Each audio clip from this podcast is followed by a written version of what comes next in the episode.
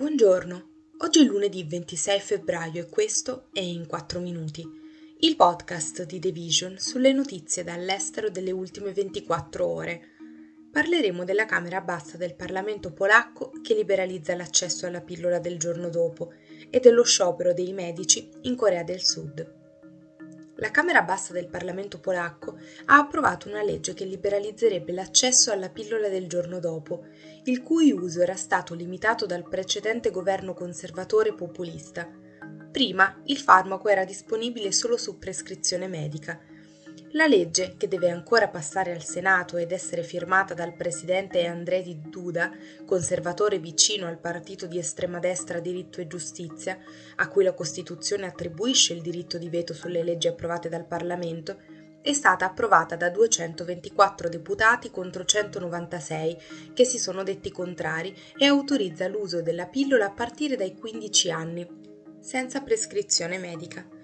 La liberalizzazione dell'accesso a questa pillola era uno degli elementi del programma della coalizione pro-europea che ha formato il governo il 13 dicembre. La Polonia, paese con una forte tradizione cattolica, ha ancora una delle leggi sull'aborto più restrittive d'Europa, con la pratica consentita solo in caso di stupro o incesto o quando la vita della madre è in pericolo. Nel 2020 la Corte Costituzionale si è schierata con il precedente governo e ha dichiarato incostituzionale l'aborto per malformazione fetale. La Corea del Sud ha innalzato per la prima volta l'allerta sanitaria a grave dopo che migliaia di medici hanno scioperato per protestare contro i piani di assunzione del governo Secondo l'agenzia di stampa Yonhap, lo sciopero di 8.400 medici ha iniziato ad avere un impatto sui servizi, con i principali ospedali costretti a cancellare fino al 50% delle operazioni e a respingere i pazienti in cerca di cure d'emergenza. I media hanno riferito che i reparti di primo soccorso di tutti gli ospedali più grandi del paese, tranne uno, erano in allarme rosso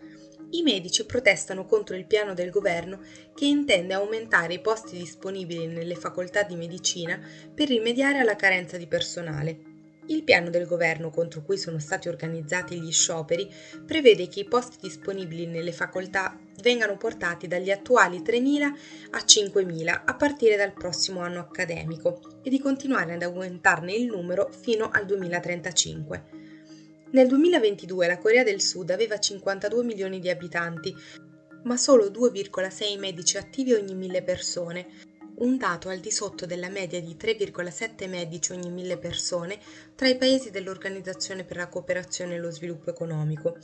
Per quanto riguarda l'Italia, i medici ogni mille persone sono 4.